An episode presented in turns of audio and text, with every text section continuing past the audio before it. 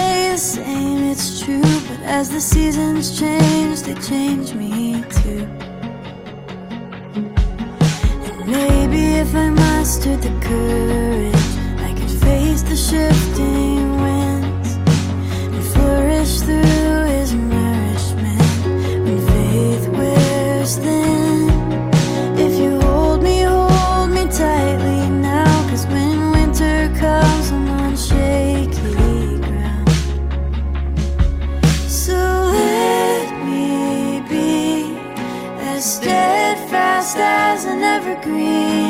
me carry on. Stay strong like a cedar Lebanon.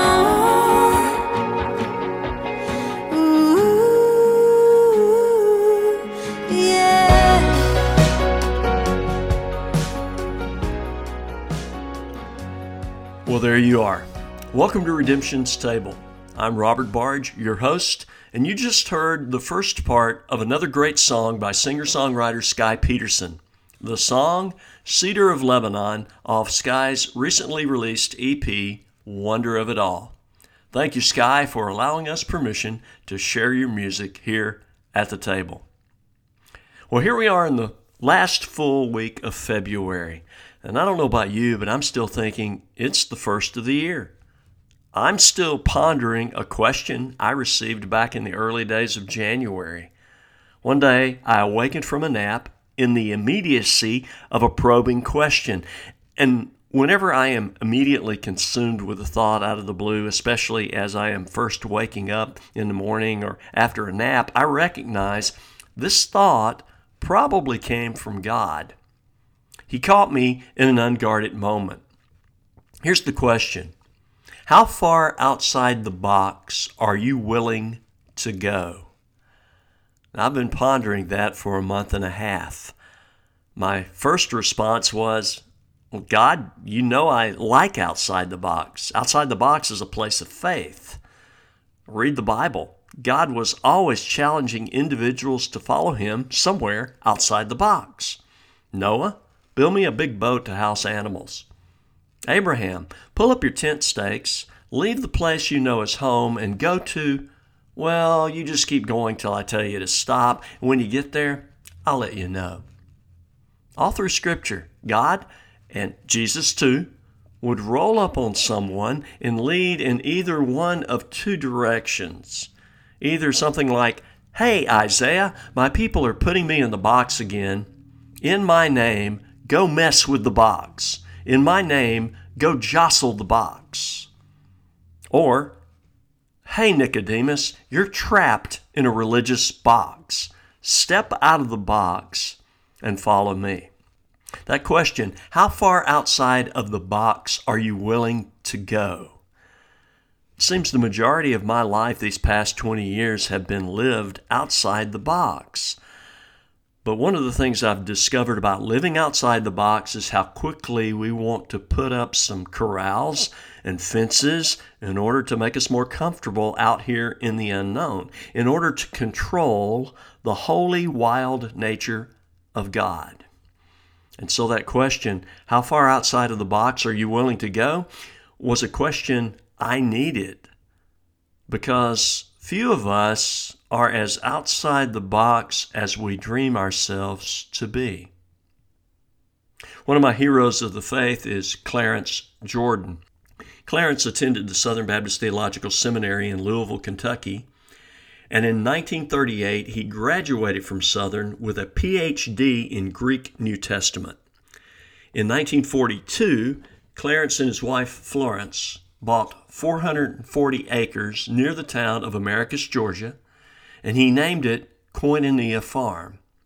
Now, koinonia is the Greek word for fellowship or communion and is used 20 times in the New Testament, including the book of Acts, Acts 2.42, that talks about the early church.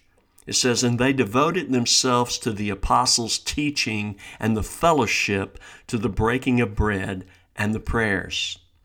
This is a great definition of the early followers of Jesus. This is the birth of the church. The church as Jesus created it to be, as Jesus intended it to be. So Clarence bought the 440 acres. In 1942, he established Koinonia Farm.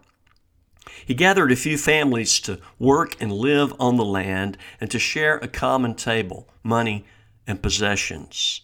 Black and white families, black and white Christians in the Jim Crow South creating, as Clarence would describe it, a demonstration plot for the kingdom of God. In other words, those 440 earthly acres were actually being transformed into 440 kingdom of God acres. Now, what Clarence Jordan did was biblical genius. He didn't just do it on a whim, he prepared himself. He studied God's Word, got a PhD, in Greek New Testament. And then he lived and obeyed God's word, giving a beautiful example, an incredible example of what God imagines and hopes and desires for all who live here on earth. He did this from 1942 to 1969. This is a stunning example of what it means to step outside the box now you can only imagine this was not popular in the Deep South. Clarence was churched. That's a cleaned up way of saying kicked out of his local Baptist church. He was churched one week and went back to worship the next week. I love that.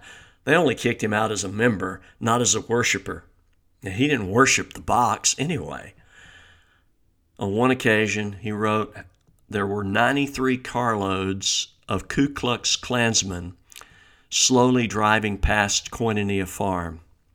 I guess they were driving so slow someone counted them like box cars, pun intended. And Clarence later learned these same Klansmen had just had a big mass rally in Americus, which was opened in prayer by a Baptist preacher. I can't even read that without experiencing deep shame. During his 27 years at Koinonia Farm, Clarence wrote several books, including several volumes of one of my personal favorites, The Cotton Patch Gospel. It was described as a modern translation with a southern accent, fervent, earthy, rich in humor. Here's an example. Romans 3:23.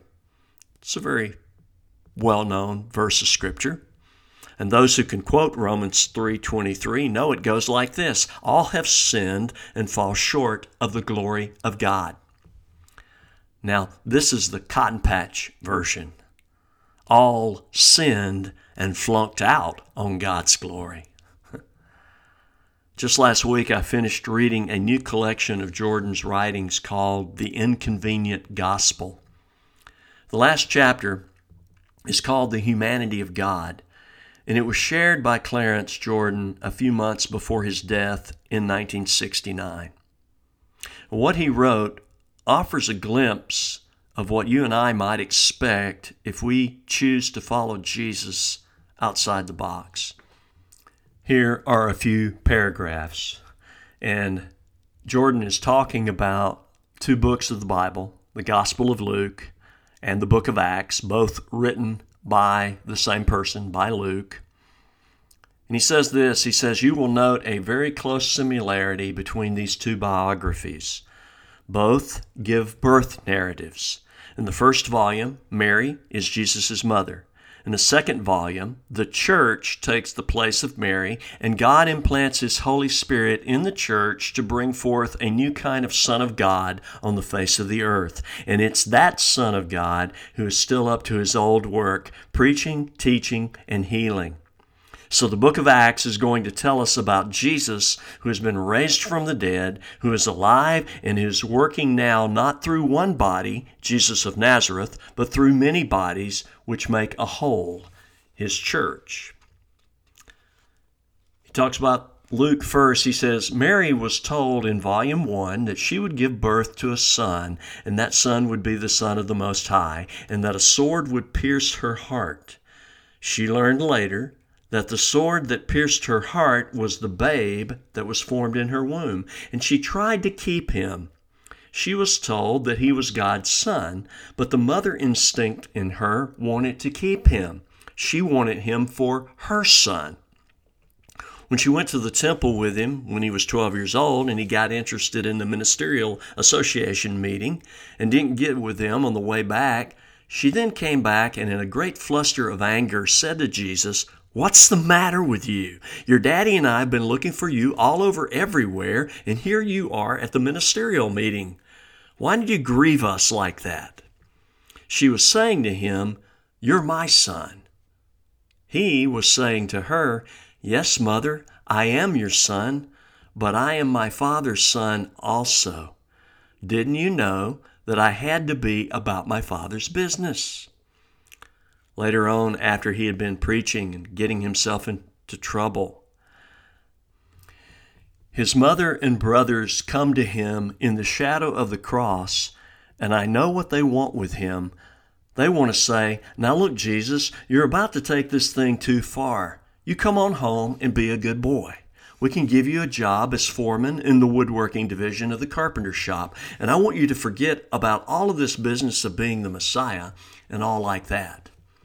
I know what his mother and these brothers wanted. They wanted to keep him in the family.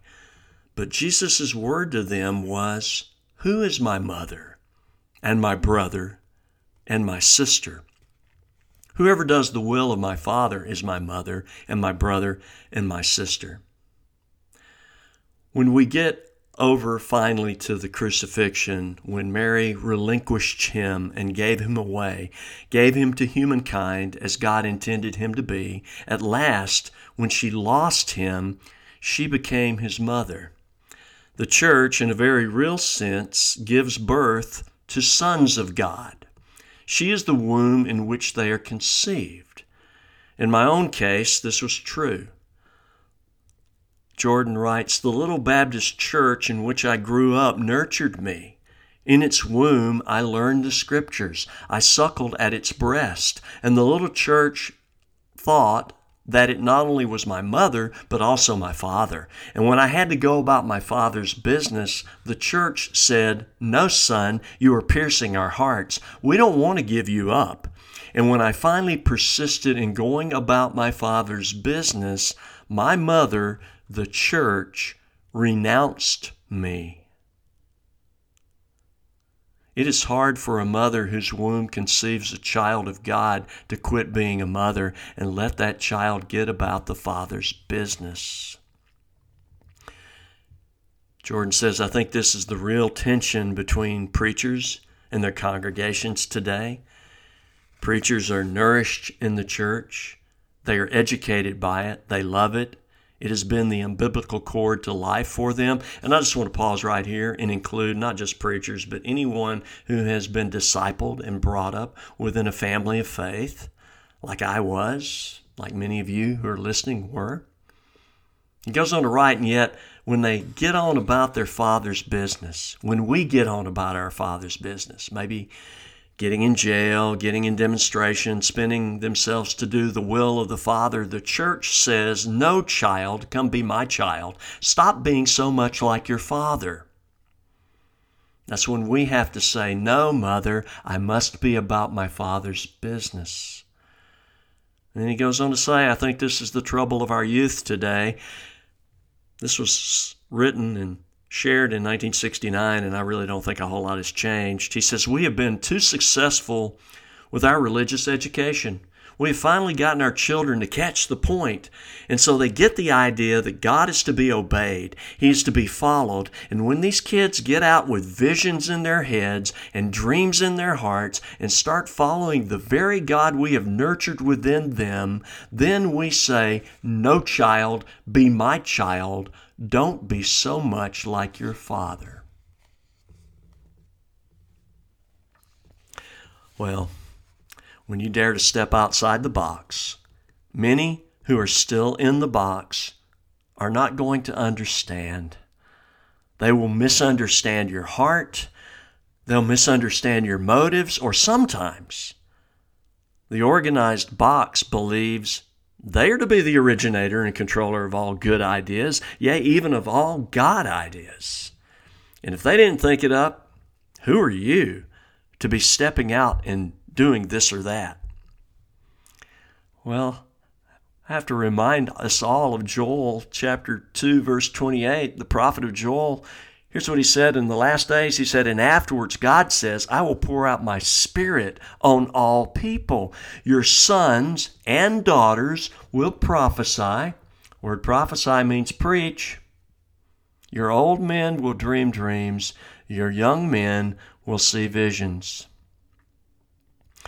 It's exciting to report. I've been seeing a lot of outside the box, only God could have thought of that ventures these last few years. Case in point, just look what is happening at Asbury University right now and has begun to spread to other college campuses across the nation. Well, to land this plane this week, here's one final thought. To go outside the box begins just one step beyond the norm? How far outside the box are you willing to go? Would you just spend some time with God and ask Him, Father, Jesus, Holy Spirit, what is that one step for me that is beyond the norm and outside the box? Well, there you are. We return now to Skye Peterson's song, Cedar of Lebanon. And just listen to these next few lyrics as she sings, These February skies, they don't scare me anymore. What a beautiful place to step out. Go check out all of Skye's music on your favorite listening platforms. And until next time, keep stepping outside the box.